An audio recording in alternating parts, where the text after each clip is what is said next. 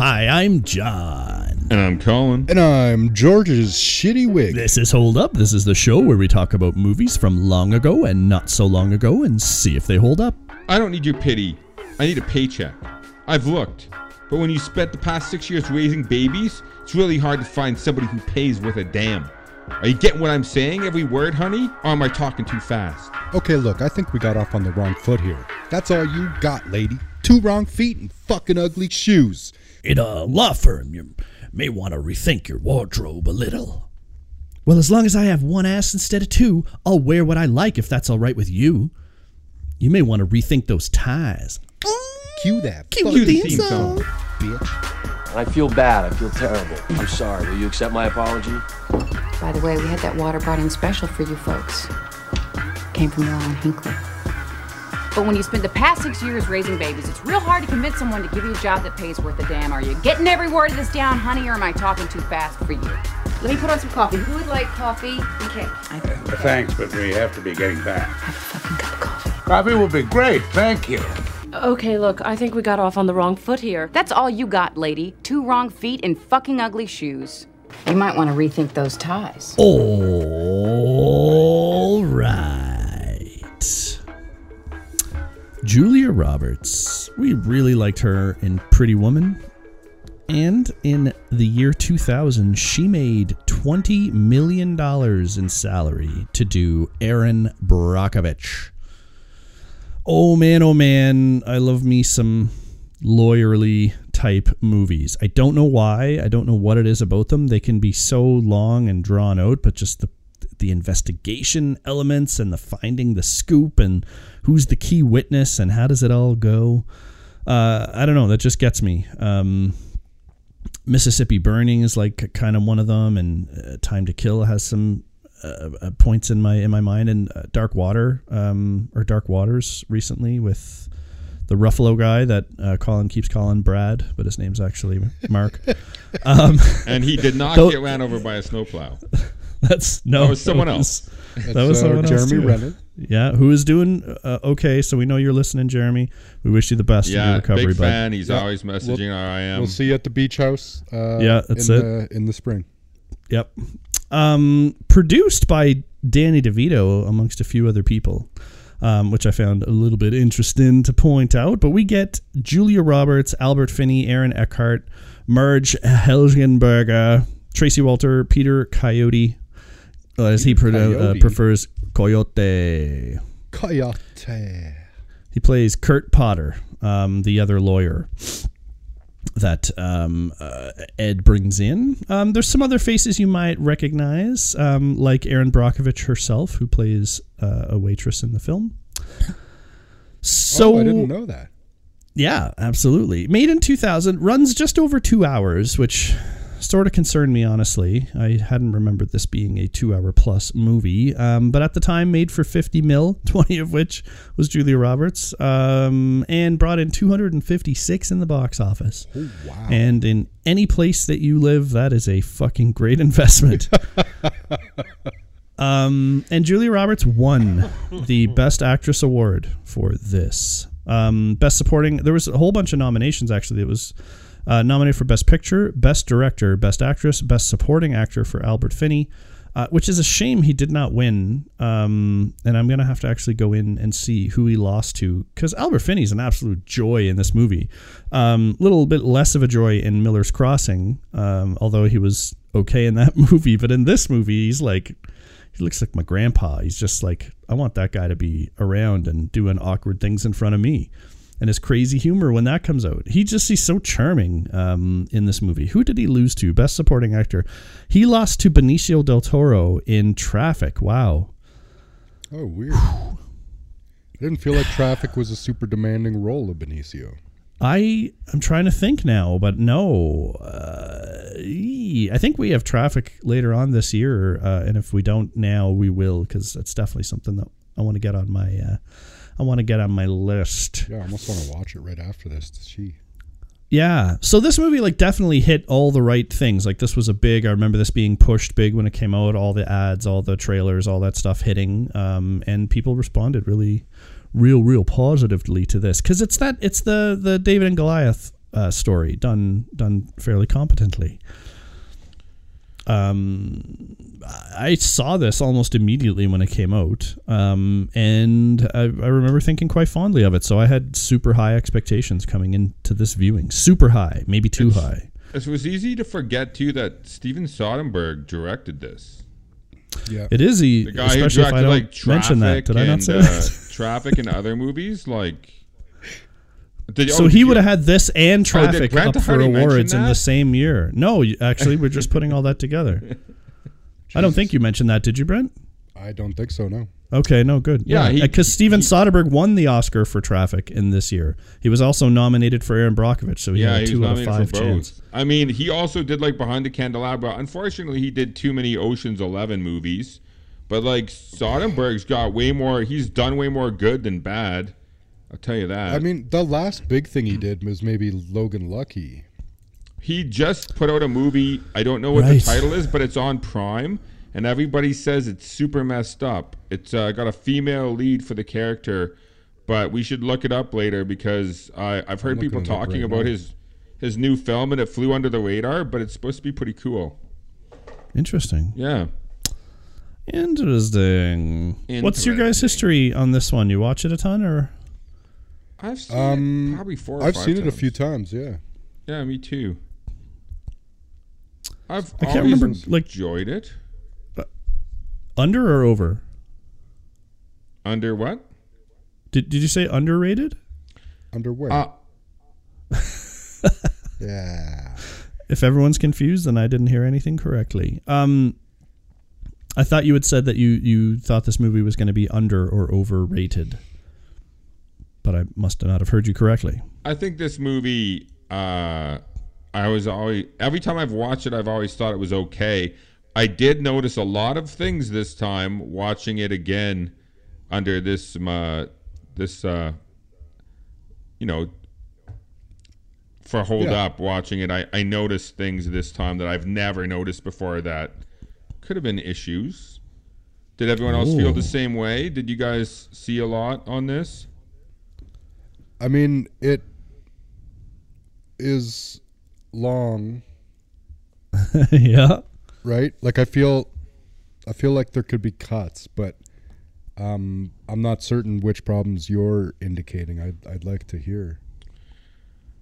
Um, well, one of the things that really kind of threw me for a loop at the end of the movie, uh, it's weird to start there, but if you haven't seen Erin Brockovich, you're not listening to this podcast. That's but right. it just felt very anticlimactic. Um, uh, the climax to this movie, strangely, is when she walks into the uh, boardroom with Ed and she gives them all of the files and all of that information she got from that guy in the bar. And then they ask her how she got it, and she said she gave a bunch of blowjobs. That's the climax of the movie. Because after Yeah, that, I she think- just shows up at someone's house with George, and I and I didn't know what she was gonna show George when she was showing up at this person's house, but she told them they won the lawsuit, and uh, we never saw them win the lawsuit. It just she just tells somebody, and Yep. that person starts crying, and she finds that she got five million, and that's the end of the movie. And I was just like, what? I didn't I didn't remember it feeling kind of like it. I I caught me off guard that it was over. Did anyone else Yeah. feel that way this time? It, it felt I, I felt the same that when it ended, it it was like somehow disproportionate to the, the the magnitude of what had happened with the feeling that I got of a sense of relief or justice. It it just kind of like you know they're gonna win, but then you don't see them win. You don't get. It, I guess maybe what it's missing, and I don't know if I want this or not, but I, I know it's it's not in there. There's no gavel hitting and people in a courtroom going, "Oh, it's the biggest!" Oh, rah, rah, rah," all the hubbub. It's just like. No, it is and then like is her driving out there? I know it, it it accomplishes two goals to take George to show him the magnitude of why she's not been available for so long. Yeah. But because it's not set up in any particular way, it, it's just kind of like he drags George along and George just looks uncomfortable the whole time. Um Yeah, yes. so is that scene about the reporting the good news or is it about her justifying her hard work to George or is it meant to be like both equally or or is that just a side piece? Was she being mean to George to rub it in his face? like uh, I just I I don't want I don't need to there to be some big huge courtroom scenes and stuff where there's like a you know big conflict and what's going to get put in and what's going to get left out and then they win some kind of a thing and then the judge rules in their favor that that's going to be allowed to be in like something like that though But- would have given me a sense that that we're now they've got they've got everybody signed up they've uh, they've accomplished getting the evidence and then then they do something with it and then then the movie ends there's a conflict or or you know what i'm saying Yeah, like do, do it's you know almost what like it they, it was just the investigation and then it ends Yeah, do, do you know what it is? I've actually maybe just figured it out. There's no like you only get to see PG&E's lawyers once or twice.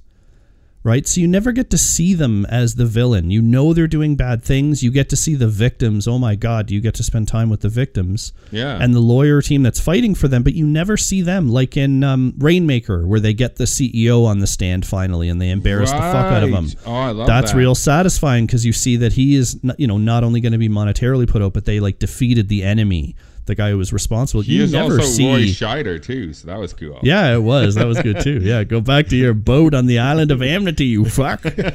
um, but in this, you don't like PG&E is never a tangible enemy. They're just always an apparition, and so I think that's why it's not as satisfying that they don't focus on the crushing of PG&E.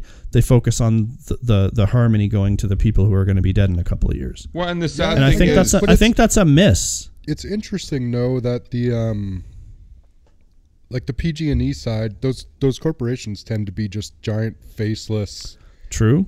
forces, right? And they are that in this, but I mean, all we see as far as P and G is um, the call of threat, the shitty little pipsqueak lawyer, Yep. and then the two chem guys that run out when she's sampling water, yeah. um, and they're all in their fucking uh, suits, right? You spend more Otherwise, we time with the dude at the of- water council, like that that guy who's a totally irrelevant character, and except that it shows that she has her wiles to get what she want. And then later on, she's like, "How do you sleep at night?" But I'm like, "But he's not the problem.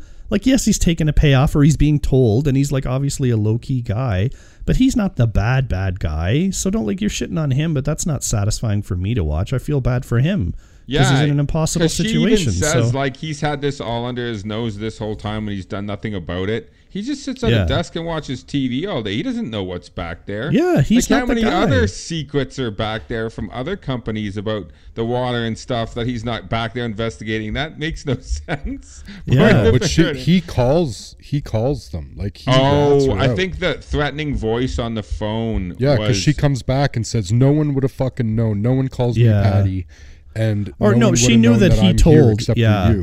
For you. He Yeah. Because, So- because the guy called her and called her a name, I think that she gave him. yeah, Um, probably. And she's yeah. like, nobody would have known that I'm doing this except for you. What are they paying you to fucking rat on me? So that guy, and you see on his face, like she, she, She calls him out appropriately. Oh yeah, yeah. Well, I'm I fine guess. with him Yeah. being. I'm fine with him being a part of the problem or a villain, and I'm fine with the lawyers being a villain too. Um, it just they're so almost minor. feels like it almost does feel like you needed some courtroom stuff in here. Because the problem with the story of someone being punished for all those people suffering is is the company isn't punished. The company decided on how much they want were willing to pay, and it was up to four hundred million. Because the company for is worth twenty-seven billion dollars. So, and they ended up paying three hundred and thirty million, which is great for the people who got the money. But the company never really suffers. For them, it was like a speeding ticket. Yeah. So it's hard for us to. Um, It's reality, though. I know it is reality. That's why I'm trying to think. Do you really want to interject a bunch of um, movie fake tropes to end the movie and and not just stick to the real story? Do you want to set up some kind of a showdown or do you- some kind of a villain or a bad guy like John was saying that we can get behind them losing? Um, You know, even if the person doesn't want their company's reputation to be ruined, and then this three hundred and thirty million dollar lawsuit does scar their reputation, are they they didn't want to feel like they were responsible, but then when they lose the lawsuit, they actually feel responsible. Like you needed some kind of reaction from someone that that their their their victory was a defeat for for somebody who'd been doing these horrible things yeah. horrible Yeah, no. things to these pe- people who who just trying to make a living. Yeah, they just like their homes, and one of, and these guys like lied and did all this other stuff. We even get to meet the guy from the company who shredded all the important documents, but he's on the good guy's side now by reporting it. Mm-hmm. Like Yeah. We we should have saw the guy who gave him the order and forced him to do it. The evil guy, like who's the evil people? Yeah, and and, Well, and, and I thought that the, guy was going to be evil because when he approaches her at the at the picnic, you think you. that he's the phone call guy. Yeah, and then he one other time he's at the crowd and the way he stares at hers. It, it's really weird how they keep him throughout the movie in your like sense of uh, confusion and like he's bad, and then he's like the linchpin. She just didn't talk to him. Yeah, I he's a don't know real if I appreciated Earlier, that. He and then is an unwanted. I think Yeah. all that stuff works. It is great because because they subvert your expectations that he is gonna like trying to kill her or something, and then instead he ends up being the thing that breaks the case. So that writing is great, and and based on what Erin Brockovich said about this movie, she said ninety eight percent of it is all accurate and true. So, so because someone asked her that question, and ninety-eight percent, because I was asking that question we were watching it, I was like, "How? I wonder how much of this is actual fact, and Yeah. the rest is movie." But she said all of it is. So, um, yeah, I which like is crazy for a movie that's like based on a true story to be that accurate as per the person it's based on. Well, and be so enjoyable too. Like I do really enjoy. I love. There's so many great scenes in this movie that I look forward to um, seeing again. The scene with the lawyers where Erin. I love when the, the the three lawyers are there from the big company, and so they get two other people, so they have four. Yeah. more- one more than them and they get them all dressed up and then they sit down and then Erin basically goes after them. Ed tries to stop her for a second, but she doesn't listen. But by the end, he she's convinced him that what she said is right. And then they all get up and they're like they leave. they're Yeah. like, see ya. The water thing too. She had that water floating special, and the, the look on her face.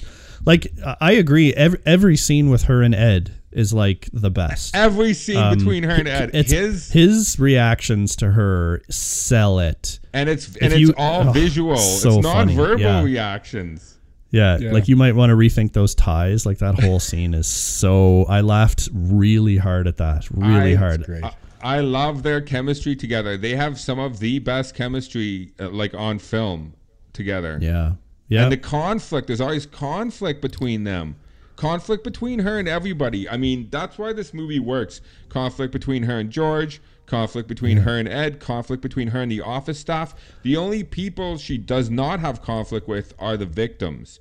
And there, well, she does with one, but for the Yeah, most part, that's where she shines. And in the movie, that ends up being her her biggest um uh her biggest attribute that she brings to the job. Yeah, compassion. compassion and like and her charm and likability. Like people want to talk to her. They like her. That guy who breaks the case likes her and wants to talk to her so much but he's scared of her because she's intimidating to him and that's Yep. why you keep having those scenes that you're misunderstanding like that theme or that that th- that thread is kind of throughout the movie um the writing that her cons- character is always consistent in every scene Yeah. And she gets herself into trouble, which I really appreciate too. Like she's not perfect and just people are running afoul of her. Like she is she's overbearing, she has a quick temper, she's really defensive in every situation. And I mean one thing I like that this movie doesn't like um, doesn't ever uh, apologize for is that Erin dresses a very specific way, and Yeah. she's a very attractive woman, and she dresses and, and does some things, and some people might look at her and be like, "Wow, she's showing off. Look at those boobs, whatever." But if if she's comfortable and likes doing it, then that should be absolutely fine, and she does throughout this whole movie, um, to uh the shock of maybe some of her coworkers, and they address it, and she unapologetically goes through it, and But- I end up really, really appreciating that, even though sh by doing that, she's causing herself issues and but continues to face them and not get pulled down by But them. but So- let me ask both you guys this though, because Erin specifically does that to manipulate people and manipulate Yes. situations. Uh, she does it a lot to do that, and does is that a negative uh, is that would she be a, a positive or a negative role model on a woman, like to like by her doing that and using it so blatantly? Um, Positive. Is that positive, or yeah, is because that nothing negative? should be wrong about sexuality, and if she knows that that's somebody else's weakness and she's embracing it and using it to to to um, you know, to further her cause, like fine. I find that's not a weakness on a woman. That would be showing weakness on a man. That a that a a guy it wouldn't be but able to like, see but past it. but I guess I mean more so like you don't have to work hard in school or be good. You can just use your sexuality and get stuff like that kind No, of. she's thing. she's not just sexually getting stuff. She's she's proved She is. herself to be to be incredibly intelligent. Yeah, it's and, that she. and she just is as a a lack of opportunity in her life due to circumstance. Yes. It's not from lack of ability. She uses her attributes to for her benefit, um, but intelligently, right? And it's on top of everything else. She's not like uh like the ditzy blonde with the big tits that's able to walk in and then That's get a all little she bit is. of information Yeah. because she's been told how to do it. I she think- yeah, devises I think all of that's these right. strategies. I agree she is a strong character, and I agree that she has a lot of other attributes in this movie. But the thing that just worries me is that she isn't educated. That wasn't her fault. She, uh, you know, um, so so she she when she's in those jobs and stuff and asking for jobs and stuff by rights, if I was on the other side of the table, I would be saying no too. Um, you know, she has no experience, she has no education um but but she she gets away with a lot of stuff just with her sexuality and like so i think It's- it- it's such an interesting- borderline for me it, it's such an interesting topic. I always am challenged by this, um, um, because it's a tool in her toolbox. She happens to have something that other people don't, that other people want for one Sure, reason or another. They want to covet, or they want to be with her, or they dream about it, whatever. And she's like in the same way that I'm really intelligent, and Brent has this insanely huge ball sack, and he can use that to his advantage. If he weren't, he'd almost True be story. wasting his talent whether it be um, you know given by naturally or, or earned. Um, so it, it's weird to think it, that it's this one thing that maybe she shouldn't use because there's this negative downside. I mean, that's that every attribute we have overdone is a negative attribute. You know, you can be smart up to a fault, and then you can be like unapproachable and unbendable. i guess on the other side of the spectrum men use their charm and good looks all of the time in, Right. to and, and i see that in my own business and stuff like a lot of the guys who are the most successful guys are um, like like vice presidents or higher up people you can't tell me Steven would be where he is if he didn't. have younger. that, uh, well, that sometimes he hair. listens to the pod, so maybe we shouldn't specifically name Shout names. out to but Steven's but there's hair. other Well, I don't know in anything about my his professionality. He might be greatly talented. I'm just saying the guy is a good-looking guy. That's going to help. and charm too. Just being charming and charismatic. My Yeah, there's other charming too, people I've met that are very high up and have definitely used those things to to open doors for them. So I guess how can you fault a woman for doing the exact same thing that good-looking, charming, charismatic men do? Yes, and that's like that's what I'm some trying of to say. Yeah, are presidents of the United States, and some of them are uh, Tony Robbins, and are whatever it is. But that all of that does factor into that. So I guess it seems silly to, you know, say Erin shouldn't be doing the same thing. like she doesn't actively do it all the time. I mean, she dresses how she dresses, and I think her thinking would be is if someone finds that attractive, then that's on them. She's She not like pushing it in anyone's face. But well, she when- does push it in the water. But guy's then she does, yeah. In the water guy's face, and in a few other cases, she tries her charm. She tries it on. She bends over a little bit more, and she's like, "If this guy's gonna fall for it, then I'm gonna feed him enough for him to hang himself, and and then I'll get the job done, and I don't have to feel bad about that because that's on him for reacting to me like that." Um, but I like how she doesn't do showing it your all the time. boobs helps people uh, that are like seriously health inflicted against a giant chemical company, then Show your boobs. go for it, man. Show your boobs. And your the boobs two- now become the most righteous things in the world. Her her two Righteous biggest breakthroughs teens. are from from that behavior though, because one was the water guy, and that was the first time she felt any concrete paper information about the water. And the the end of the movie is that guy who we we all were worried was following her around, and he was a weirdo and a creep, but he ends up being breaking the case. But he also once again was was um, brought in by her appearance, her charm, and You know, and so in both cases, that is how she blows it open, the whole thing. Yep. Yeah. Yeah. So she's she's using what she's got, and she also appears to have a photographic memory, which surprising. She uh, no one knew that, or she didn't even really seem to know that. And I've forgotten about that as well. That that she um that did that did come up um closer to the end. Yeah, yeah. Th- actually, I can't even remember if I said what this movie's about. Did I? Erin Brockovich is a unemployed single mom trying to make her way in the world, uh, and she uh, gets in a bad car wreck, and her lawyer doesn't win the case because she's a little ridiculous on the stand. So she uh, kind of forces him to give her a job in a hilarious way. And um, she turns out to be not bad at what she does. Uh, and when given a little bit of slack, she goes on a two day investigation, comes back to find out she's fired, but she's found all the right information to push this potentially uh, class action suit forward against PG&E, who have been poisoning water uh, in an area of California uh, and the people residents there, former residents, all have nasty stuff happening because of hexavalent chromium uh, evil. So, um, Erin and Ed Masry go on a fucking warpath and they start killing everybody in their way, killing them with lawyerly skills. That is. Um, and PG&E tries to fight them with all of their might and keeps sending lackluster uh, lawyers up against them. will they win the case and will they get enough money for people to be happy that they're dying of Hodgkin's lymphoma? We will see. Erin Brockovich. Oh, and she makes $2 million at the What end. was that sound at the end? That How much? how much is enough to um to get lymphoma? Yeah. What- how much is the right dollar for that? They, they, I think um, my one brother, five mil. my brother showed out Would to you Mi- take a Mike. shot at it? Shout out to Mike for a sec. Uh, used to work uh, at workers' comp back home, and I think in the olden days, like maybe more than ten years ago now, but um, they used to have that those amounts like set. You lose an arm, you get this.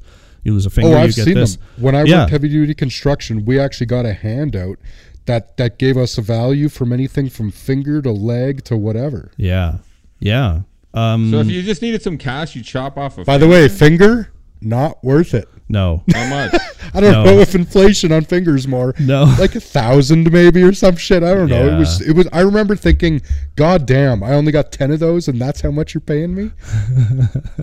Oh no way! I didn't realize that's bullshit. Fingers Yeah. are like valuable. Yeah, John's right. That's a really weird thing that there's a value placed on all yeah. this. I don't. They don't. I mean, do John's it partner maybe has a lot of insight on this. I think that It's so she's, uh, common though. would Happens know. that they they have to have yeah. some kind of a precedent Oh because yeah. work work related injuries happen all the time. So it makes sense. There's precedents, um, you know, calculated.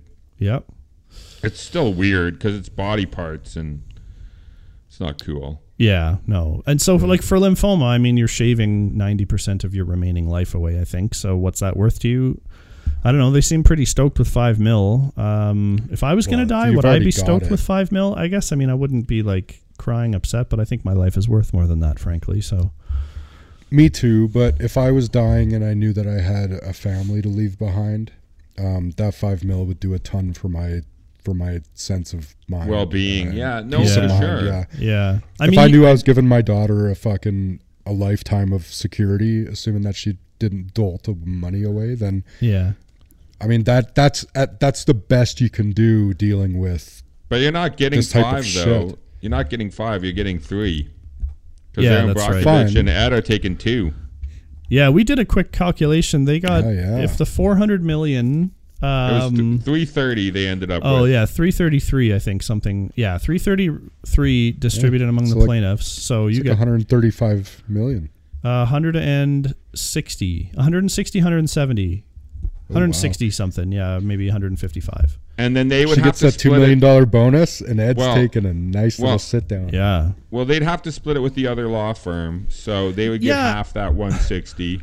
Unfortunately, I wonder what the what the divide is on that because that guy paid some expenses, but they have a lot of time and money invested before. I bet you. I bet you it would be. I bet you they would have come to an arrangement that was close to 50-50, But who knows? I'm sure you could probably look it up. Well, what did the I other firm that. end up doing? Because they got they come on site and the dude is definitely wearing a great suit, and he has some strat. Nice the. Their first strategy fails um, because they misread the people of the town, even though Erin tells them not to. Then they send in the the underling with the bad shoes, who is like supposed to be this underling, powerful woman lawyer who is just insanely inept at doing simple interviews. Like they try and play it off shitty. like it's the people in the South. or Whatever the fuck, it's bullshit. You either know how to interview people, or you don't. It doesn't matter where they're from. You have a little bit of empathy to try and like get more out of them, but like she was completely out of her element. So I don't know. That other law firm didn't seem to bring anything to the table, just more problems that Erin had to solve. The problems were coming from that lawyer firm and their ineptitude to get this case tried, rather than from PG&E and how crafty they were at fighting. Yeah, actually, like, and the fact that that woman and that man come in and they look at all that data and all that research, the whole case was founded by goddamn Erin, Yeah, and she doesn't get any respect. And then Ed doesn't only um, not stand up for her, but he seems to side with them at first. yeah. It's Just because she's not a lawyer, too. Like the way she dresses, like it's that those two reasons are why like she couldn't possibly, but Well, she did. I mean, the dress one we can all appreciate. If someone came in dressed like that Yeah. and into a lawyer's meeting, we would assume they're there to take notes. Um, Or a plaintiff. Not that they were there for our plaintiff. Or yeah. plaintiff, it's yeah. she I I do think that she um her lack of professional dress to Yes. me is bothersome. it hurts her I also It think her lack her. of professionalism. but at the same time, it's her right as much as wear whatever empower the her, right? So- yeah, that's why it's. Yeah, it maybe does, that's it also intentionally good. her her attitude and behavior is also unprofessional. Like telling. oh yeah, So so they make that other law firm the bad guys. Because at Kind the end of. of the movie, she comes back in with all of the things signed yeah. and the papers she got from that guy with all the smoking gun evidence, and then she tells him she, she does the whole "I did 69 blowjob or 169 blowjob" thing. Yeah. So Yeah, like they went they went house to house. She got the smoking gun. She got all the primary data. She got everything. When the lawyer woman tried to go, no one responded. Erin had to do all the shit anyways. yeah. yeah. So you're right. That 50-50, I'd be going to court with that fucking lawyer. Well, whatever Yeah. they got, it doesn't matter because Erin just got a two million dollar bonus. But I think the point is, is that they try to make anybody who was coming in to try and help the bad guys, like because Erin was better at it and she was getting it done, and and they thought they knew so much more because of their education and their career. You know Hmm. how long they've been doing this. That they make everyone else the villains, and Ed is a villain in a lot of ways too. Like Yeah. he ends up coming through at the end, but it's all they they very much set it up that everyone is against Erin. Yes, it's her Everyone against, is against everyone. her. Yes. Absolutely. Even and her against herself. Even the kids at times are against her. They're crying. They want their mom to be at home, and they're Yeah. the villain because she's trying to make their lives better. Well, I, So I don't is- think that they're the villain there. I think that they are just added complexity. No, like Well, that's a they're very real thing. They're more- well, kids, that's the kids wanting again. their only parent being around. Yeah, yeah. Aren't- We're not aren't- saying they're not a wrong, villain. but she's like it's like she's trying to do the right thing, and and like Yeah.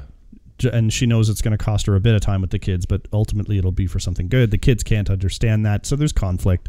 Yeah, definitely not. Yeah. They're not villains in, in that they're trying to bring her down. Like, mommy, Their their Dress more conflict is the respectably. best thing. She she has I'm more conflict. important than uh, us, a whole community. yeah, there isn't there isn't except for the woman from CSI. There isn't a person she doesn't have some conflict with. yep, Mm. yeah. That is that is very true. CSI woman and her Um, get along great. What do you What do you guys think Yeah. of? Yeah, they do. merge. she's easy to get along with. Um, But I what do you think that's guys? what makes. Sorry, go ahead, John. No, I was going to change the subject. If you're going to finish your point, you do it. I think that's what makes the movie you get from the beginning to the end is because the conflict. There's Yeah. so much conflict. And you want to see her win. You want to see her overcome it. And sometimes you see her and you, you want do. her to change because of it. So that's like it's a good segue. What do you guys think of the relationship with George and how that all plays out? She's like she never gives him an opening, but he is consistent and keeps at her, which is what she needs someone to fight through that initial wave of armor. And then she's very um she's non she's not going to bend for anything that he wants and he slips into that parental role very quickly, the babysitter role, um, very very quickly, and it's kind of his own fault for slipping in because she warned him but she also promotes it and lets it happen. And I mean, unfortunate for me at the time when they blow up and have a fight, and he has the earrings for her, and he decides to leave. I was like, oh goddamn! Like th- that scene is so hard to watch because they could have a discussion and work it out, find a way to get a bit time either way. But instead, George ultimatums her, and uh, it's like me or the job. And I was like, oh no, you lose. Get You the can't fuck- do that. No, you can't. You can't do No, that. that when the was wrong. stakes are that, Yeah. if the job is McDonald's or your job is door to door sales or something else, like even if you love it, the importance isn't there, right? You Yep. could move somewhere else and do something else. But if you're fighting, like this is this is beyond um, just a job. Like Yeah. when when you see the impact on these people, these people have been extremely wrong. They're they're going through these terrible shit. Um, her job becomes like it's it's almost her responsibility. It's her duty. It becomes like almost like the empirical truth of her of her. It's right and wrong. life to do. Th- yeah, It's the ultimate of right and wrong, and if she doesn't fight for this, nobody will. So, like, it's the most noble of, of things that she's doing, which is another great anchor point for the movie. Because if it was less, if there was less at stake, then you just find her like argumentative and um, other things. But it's that she's got to fight so hard because people's lives are at risk. That matters. But I think it's Sure, the yeah. other thing too is that she knows that she's be- she's better than what she can get.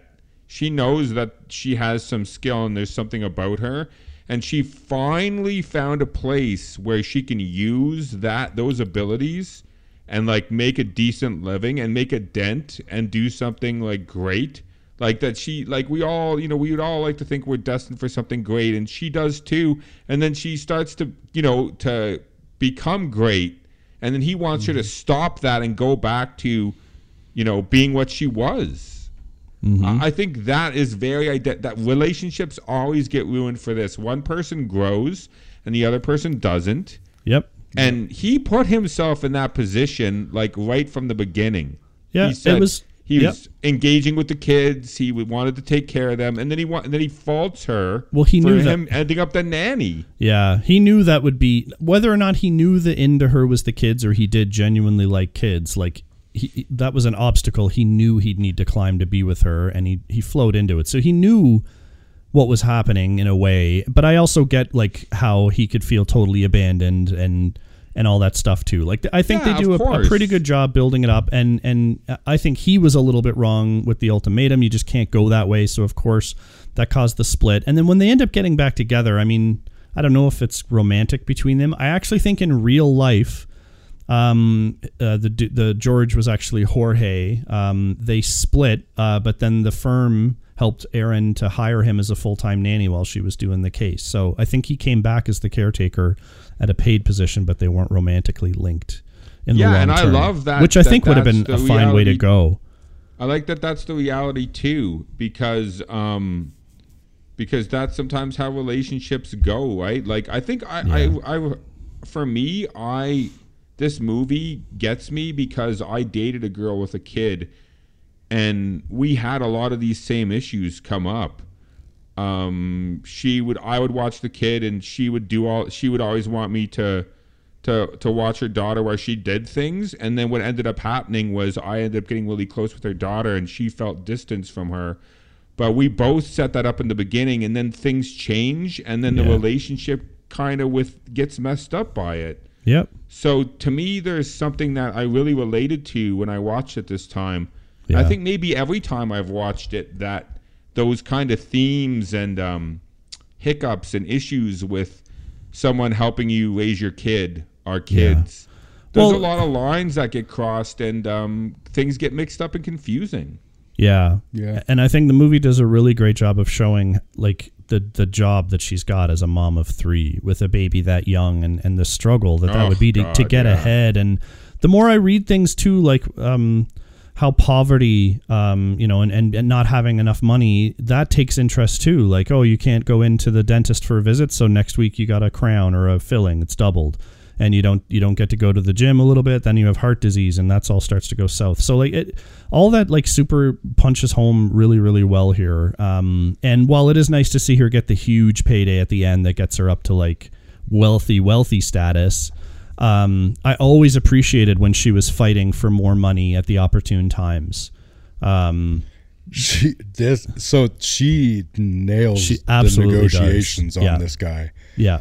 And backs it actually- up with with results, right? So it, it all is fine at the end of the day, but man oh man, she plays him so well from Well, like and demanding a the job. Good thing to see. Yeah, it is. My my um my daughter's mom is an executive, and she talks about how the biggest problem um, that she sees with many women in the workplace isn't that they are undervalued or that they are um, underpaid because they're um, being uh, mistreated. You know or- what I mean? Yeah. Yeah, Like targeted and held back. She says, yeah, she says a big part of it is that um, women don't ask like men do. Yeah. And she says that men tend to be like, I want more money.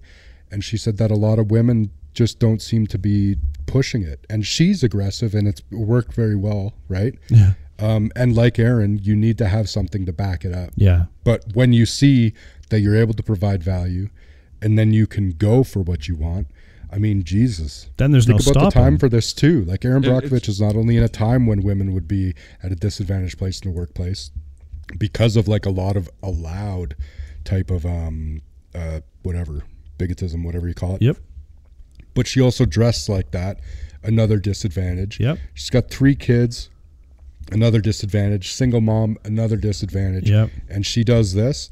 Like the woman, I don't know the woman really in real life. I haven't really done a ton of research, but the Erin Brockovich from the movie being 98% accurate to real life, I mean, that's a that's a that's a powerhouse, man. It The- is. the ability to to fucking walk in and like call that fat bitch Krispy Kreme, Yeah. and just put her foot down and like just fearless, man. I I am not that fearless. I respect that shit. I am envious of this kind of constitution. Yeah. And I think what I liked a lot about Erin and her character was that she never said she was the best at anything. She just said, I'll learn. I'll learn. You show me and I'll learn and I'll get good. That's what I bring to the table. I don't have any experience in it. And everyone's looking at her like, eh, plus with how she looks and all the kids. And no, I can't hire you. Like, and you see the look on her face and her mood and everything change instantly. And I, I, I, I don't know. It, it, it, they did such a good job of building, um, building her character like through the first parts of the movie when she's at those job interviews and always looking through the um, the want ads and always the all her things looming over her to hold her back. It, it's really satisfying to watch her succeed um, in this movie. That's one the best thing that this movie does is is I am like cheering like crazy for her um, the whole movie, and and I'm glad she succeeds in the end. And may, so maybe therein is why they don't have um, the villain PG and E in this as an entity because that is really only related to the lawsuit. When this movie is really more about Erin's struggle and um, and her journey and her accomplishment. Hmm. So, and if it's um, you know, it's almost like a her versus everyone and her versus herself, then do we need another big faceless or, or you know, big entity that she's fighting against when she won't even be the Damn, one in that's the a courtroom? really good point, actually. Like we're talking about PG and E not really being there, but you're right. We don't need them. The movie's called Erin Brockovich. It's not called The Case Against PG and E. Yeah, it's not called hexavalent Sour Water, chromium right? blues. Yeah. so so you're right. That this movie is Hmm. never really about that. I mean, it's it's it's that's that's almost the setting. Yeah. I- I'm just Right? wondering if there was a way that you could have worked in to the structure of the way the story was told a more satisfying payoff of some kind. It doesn't have to be that, like I said, that cheesy, shitty courtroom stuff necessarily, but just like something where something big. I don't know. It just it, something big does happen with her talking to that guy in the bar, Mm-hmm. where he gives her the documents or whatever, and then her coming in and bringing all of the things signed, them going out and getting all the signatures. But maybe just in the way the movie's structured and the music and the way they put that montage together, it doesn't feel like this big climactic thing that they're doing when it is the movie's climax. Yeah. So I think I don't. And once again, I don't know if you go back and you know you try and figure that out in the screenplay or whatever. But they're, they're It's no suck my dick. but No. I think it's good. Is it is not- does she have an arc, Erin?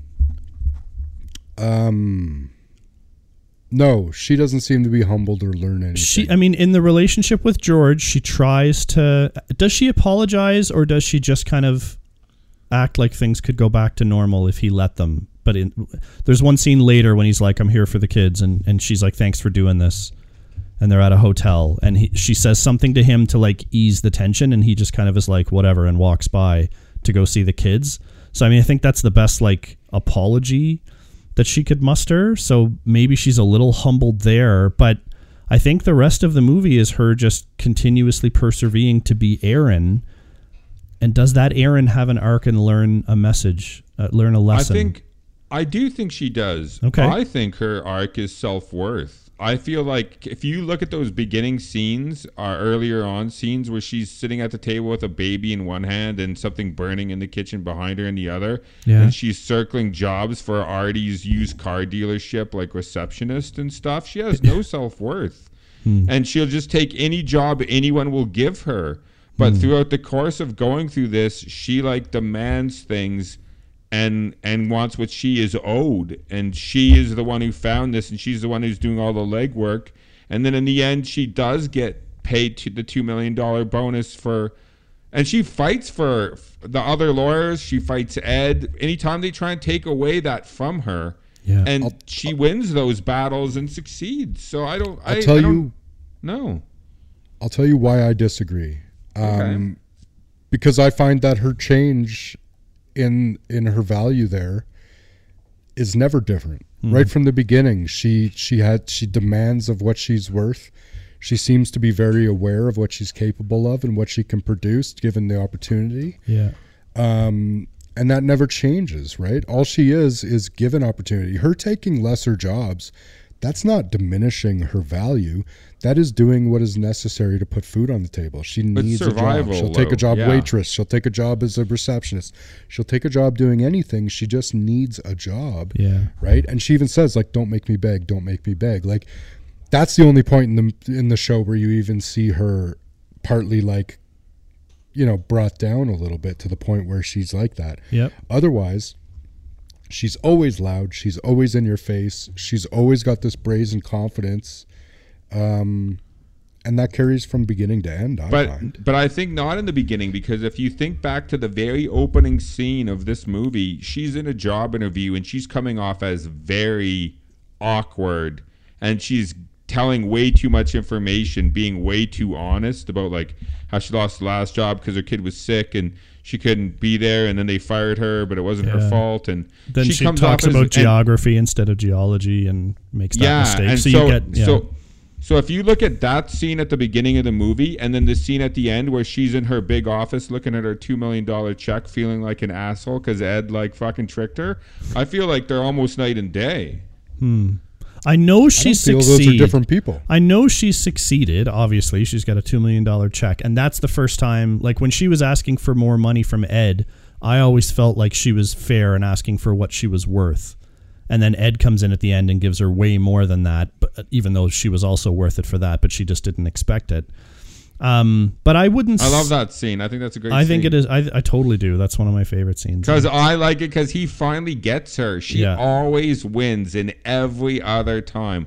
But this is the first time where he wins. And what does he say to her at face the when he does that is so good. At the end, he, what does he say to her to throw it back in her? Do they teach uh, Uh, beauty queens to apologize? Yeah, and his smile and everything. Like I swear, this movie would be nowhere near what it was without um without Ed. And um, He's so good. uh, Albert he, Finney. and He's an anchor. so good He's an together. anchor. Yeah, his facial I expressions enjoy. he embodies. So it's funny because Erin, when she battles Ed, Ed's not a bad guy. He's just from an older time when things were done a certain way, and so Erin's yeah. Erin's fighting with when she's fighting him, she's almost fighting against just the patriarchy in general, the the ignorant who aren't coming around, they're not waking or woke.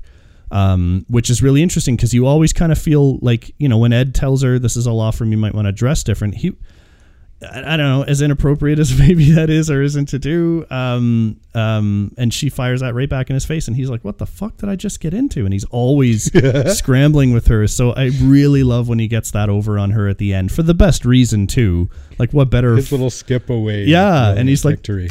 uh, smacks his lips and shakes his I head in a huge smile. I fucking love it. I, I guess maybe Ed has a bigger arc than her. Yes. There's a great there's a great scene where they're her and Ed are at um one of the um people's homes and and they offer them cake, and Ed tries to leave, and she stops Have him cake, yeah. to have cake and coffee. I love that scene. Uh, Yeah. there's like a lot of scenes cake, like that. There's I just like love bun so cake. many.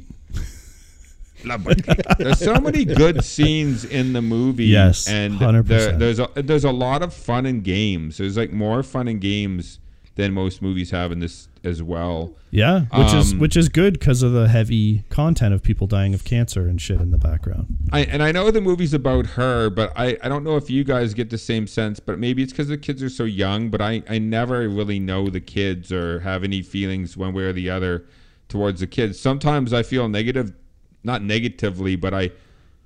When you called them dragging- villains before, so Well, yeah, but when she's Yeah, dragging them around, kids, that's true.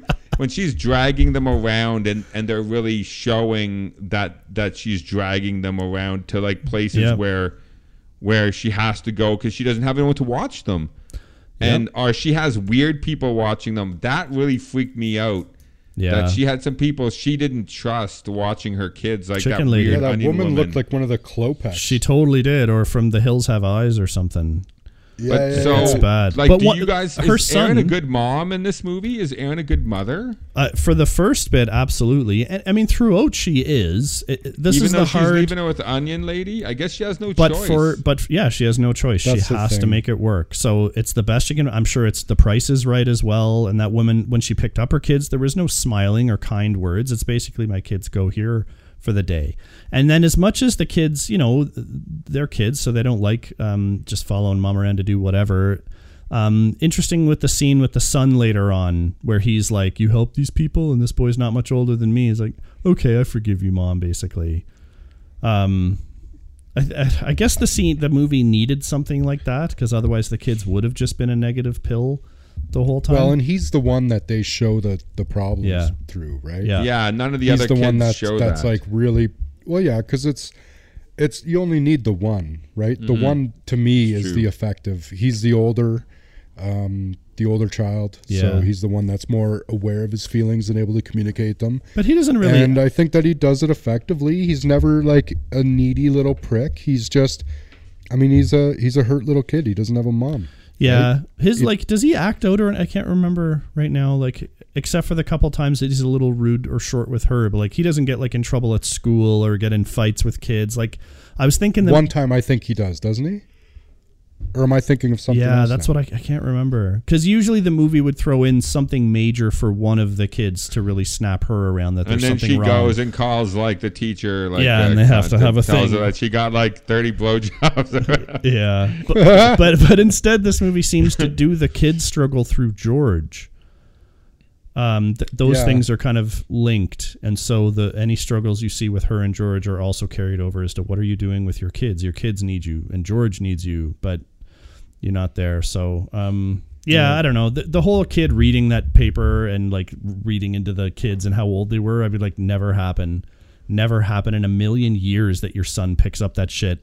As soon as you read No. like forbearing on the case at hand uh, via 762-77B, please sign the offer. Like the kid would be like sleeping before they got any wits. Maybe the maybe the jacket cover was a sick kid, and he was like, "Holy A shit, that kid looks like me." it was yeah, it's a picture. It was Erin's secret plan. I'll leave out this cancer riddled kid on the cover, and my kid will like that. Yeah, I'll guilt him into feeling okay about my job. Yeah, She's a good mom regardless, Yes, though, because her pursuit is in the greater good, right? always for her them. family. it's Always. unfortunate that her kids are sacrificing, and they don't have a choice in their kids, and it's always a shame when kids have to sacrifice. Yep.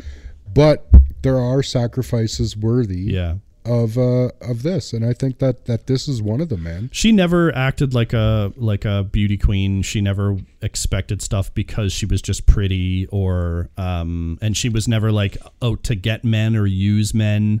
I mean, she was pretty all But against the- that actually. So I think that just really reinforced how good of a mom she was trying to be I for her never kids. saw a wild animal feel sorry for itself. A small bird will fall from a bow without ever having felt self pity.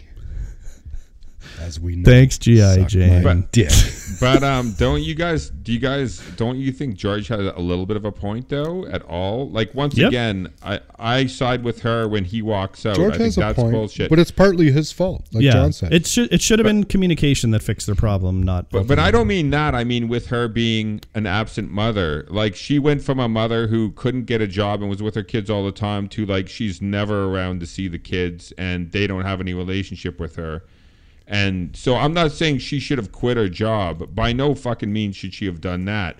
But was she like actively like not at home and could have been like at home? I don't Like, get the and how sense. I don't think Did- so. did- she did did this take case go on advantage of for, like, George. years? Like there was times when she when she like stayed and it was taking advantage of George's time because she realistically should have been like, I really can't. Yeah. Right.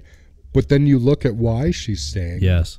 And you see. Yeah, why, and right? George sees later, but I don't get the payoff that George was really like understood everything at that point. That he that George would have been made to feel like, man, that time I said you're an absent mom, like I didn't know it was for this. Like this this transcends people, all But in people. real life, they never make they, they never get back together. So no, don't and I don't think they should after this. He should just be the nanny. In real life, they don't. no. No, Did she ever He- cut him a bonus check? Uh, he was No, he paid as a becomes a nanny. caretaker. Yeah, he was a paid she caretaker. paid him as a nanny after they broke up for how many years? Many years. couple years, yeah. couple years. Yeah. So, but they weren't a couple any longer. No. Huh. Yeah. But I get But the sense in this movie is- that they will get back together. I don't know. I'm They That is leave kinda that. what I thought. they leave too, it yeah. ambiguous, I guess, and I didn't. I don't Because need why it. show him at the end? then, Yeah. Otherwise, I mean, um, yeah, that's why I needed something bigger. Like I actually would have. I thought it would have been great if if George got it and then said something to her about like I get it, just so that the audience knows that George acknowledges the struggle and what it was for, and that he was part of that suffering, and now it's for the two million dollar check that's in her hand and the new blazer. he's like, "I'm glad I helped you be rich. Yeah. so that I could be a nanny." Yeah, that's Nanny how it McPhee. goes. Not cool. But does it hold up? Well, Yes, I went does it? first last time. Somebody else go. Ah, Johnny, you go. All right. I'm in. I'm stuck on a fence. I think. It's it's funny because I went a couple of different ways through this review. First, being super upset that PG&E wasn't the villain, then maybe realizing that there was no place for a villain like that in this movie, which is a story about a woman battling the world. Um, but y- you know what? This movie gets me in a lot of great ways. It makes me think. It makes me think of, of struggle and what is right and wrong, and um, are, are people held back or do you hold yourself back? It's a great little character study going on in here, and it's surrounded by some, uh, you know, a fairly interesting um, case that the, the case might have been a little bit more satisfying if it wasn't just a, um, a what you call it moment, a hand of God kind of thing at the end. Here's the file you need, and I've been in the background staring at you the whole time. um, Well, I guess that doesn't make it a Deus Ex Machina because he's been there the whole time. I- it's not just yeah. the last sweeping moment. It's true, and then but but maybe like it could have been a little bit more blatant of her blowing him off or whatever, so that she could have taken some guilt. Like, not all men that are staring at you, Erin, want to fuck you. This guy just wanted to tell you that he has the secret to your case, and maybe that could have been something negative against her for judging him. I don't know. Yeah, he wa- he wanted a banger though too. Uh, he definitely did. I don't know why. I just feel like I could tell you anything. Oh god that hit me in all the right ways. Um yeah so uh, this movie is not without a couple of little issues but ultimately um it doesn't step out of bounds in any way that make me uh, judge it poorly. And the the albert finney julia roberts chemistry like absolutely warranted that they were nominated. I, it would have been nice for them to win as a pair uh, actually because one without the other um, would this movie would have fallen on its face $28 billion i didn't know it was that big. Like finney mm. just he crushes it in this with his mix of like old tired man and then getting a little bit revitalized and having to fight erin. And erin is like so inappropriate with him at times. I'm like he owns this company and has put up millions into it. And you're just like telling him willy-nilly to go get into it and sink his life savings? Like that's a little over the line erin um, but she was just excited about the case and she knew it was right and wanted to win. And I wanted her to win and they fucking won and she got rich. It's like having your cake and eating it too. So yeah, Erin Brockovich holds up. I wish they had a shaved like 10 or 15, but otherwise I'm, I'm totally fine with everything that happens in this movie. this movie does a pretty good job of trucking along, despite the fact that the that the content is it could be dry. Yep. Yeah, Colin, you want me I- to go? You're- or you you're ready? so- spilling I- into it. I, I think I think it holds up, but but I still do think that there would have been a way to structure this differently, so that there would have been some kind of a payoff at the end. Yeah. Other than other than once again her telling somebody that they won. That's not climactic. That's not cinematic. That's dialogue. Um, you could have had some something in her life in the book or you know whatever or in the movie and just edited this out of order. Something to to feel like it doesn't just trail off. It just does feel like it trails off at the end of the movie. Other than the 2 million dollar check and that that great performance by Finney once again um, which is I mean to me is the, one of the it's a great scene to end the movie with I love Yeah. that scene Yeah. I agree. but it still does feel like it kind of trails off. yeah. Yeah. But it doesn't wreck it at the end of the day, which I think is why we It's just so say it holds up. enjoyable. I mean, yeah. there's so much fun and games, and the chemistry's there, and the acting is there, and and um, I do feel sorry for those people, and I'm happy they got the money. Yep. But I, I just wish I would have known they got the money before. Like I find out they got the money when they find out when she tells that woman. yeah. Right. I had no idea they'd won the case. I didn't even know the case that- had gone through or like anything had No, been I knew nothing. That's what I mean. That's where it trails off. But anyway, it does hold up at the end of the day. I'll watch it again. Um, love, uh, l- love those scenes and want to see them. And the movie is worth sitting through to watch them. Brentos? Yeah, I mean, I don't mind the ending, um, where where we see that they get awarded through her showing that woman, because like that woman has really become the face of that side of that um, case, right? The the plaintiffs, and um, and seeing she does a good job of kind of expressing that that relief and that like you know like oh my god right? Like we won. Um that to me does mean something the thing where it was getting tricky for me and actually happened during this podcast like john was saying i kind of went back and forth was when we were talking about the fact that she doesn't change there doesn't seem to be an arc but then the more that I consider that, I think that that's actually a strength for the idea about the female empowerment in this movie because it shows us that she didn't need the change. It was everyone else that needed Good the point. change. The arc is around her, right? And to me, that makes it a stronger point, not only about Erin, but about um, you know people being allowed to be who they are, Yep. and and not being looked at aesthetically judged, right? But judged on the content of their character. And uh, so I don't mind that she doesn't change, that she doesn't Actually, have an arc. the I way think that, that it's s- great that people change around her. The way that you said that is i- is a is um, a fantastic. Like you sold me on that. She Yeah, wasn't I the one. think it she isn't up. the Yeah. one that needed to change her opinion about herself. Everyone else needed to change their opinion about her. No, no, no. That's actually beautiful. It is. That's a great. That's a great idea for why the movie is the way it's done. Yeah, she was trying to change Yeah. the world and she did. Yeah, it's more empowering to her. I feel like it's it's it, it makes the ending more impactful too But- because she doesn't no, only the- reach success, but she she finds that acceptance um, through people realizing those lessons. Yeah, and it's not the world. It's a small. It's small. It's Well, much smaller yeah. and microscopic than that. It's about her, Sure, everybody. but I mean, there's an being able to empirical finally- truth there, right? Yeah, everybody finally seeing her the, the way that she sees herself, like the the value she sees in her, everyone else sees now. Yeah. Yeah, Um, even even the lawyers, like the on the on her team and on the other team, Yep. Yeah. They're amazed. and Krispy Kreme, Krispy Kreme too. Yeah, Krispy, Krispy Kreme. Kreme's such a bitch for so long.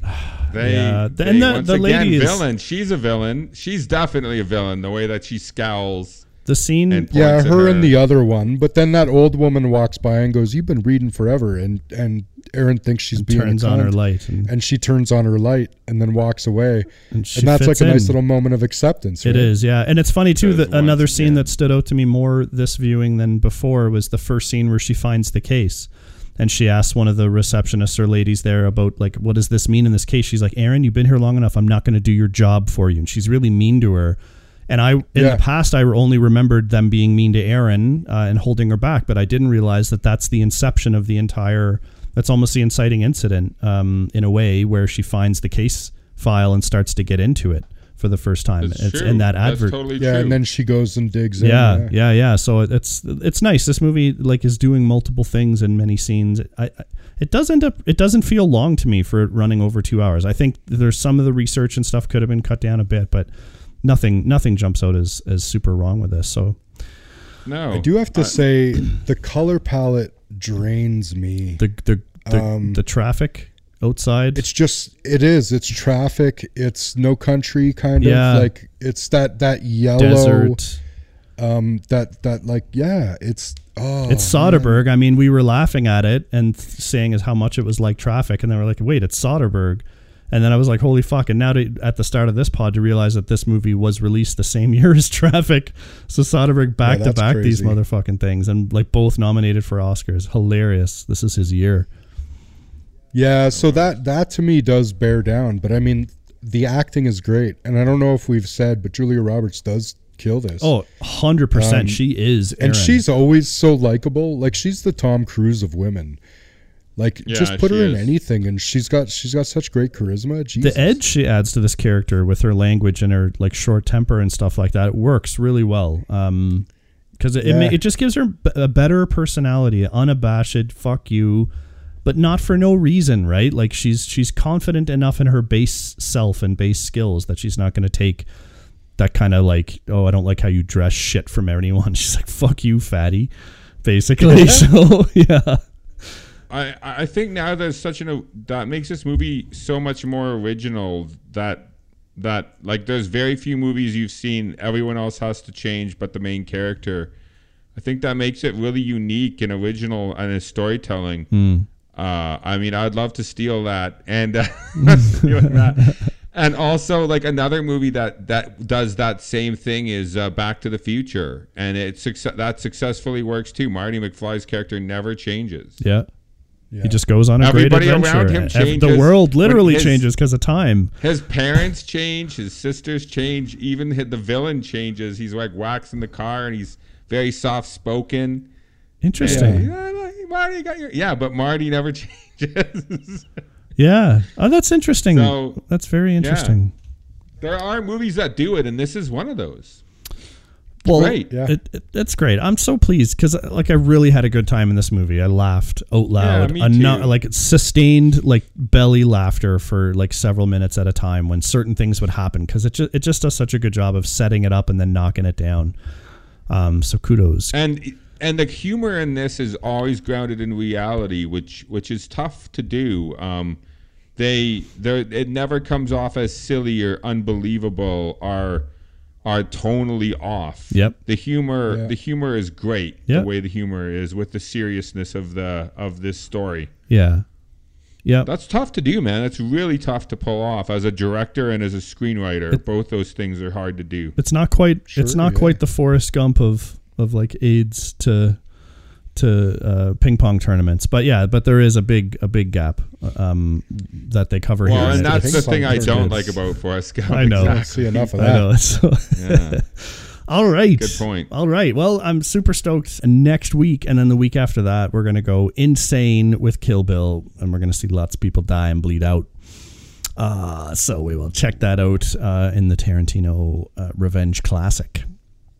So we look forward to that. We look forward to having you back. Hope you enjoyed this one. I thought this one was super fun. Great discussion. I think we learned some things too that we're going to pay attention to in the future. Um, and Colin definitely is going to learn uh, his screenwriting skills around creating now a character who does not grow, but everybody else does, and that's a, still a win. So I think this movie That's a great mine example. now. Yeah, it's mine, and it's what I'll do forever.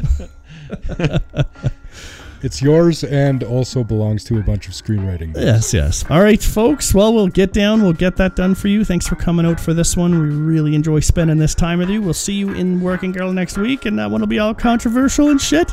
And until then, wait with bated breath and anticipation. And as always, enjoy your shit. Thanks for listening, everyone. Make sure you follow us on Instagram. Our handle is holdup underscore podcast. You can fire us a comment or two, add a movie to our wish list, and we always post a hint about our next episode in the middle of the week. Feel free to drop us an email directly if you've got some feedback for us. Our email is podcast.holdup at gmail.com. Our podcast can be found where most podcasts are these days Podbean, iTunes, Google Play Music, Spotify, and Player FM.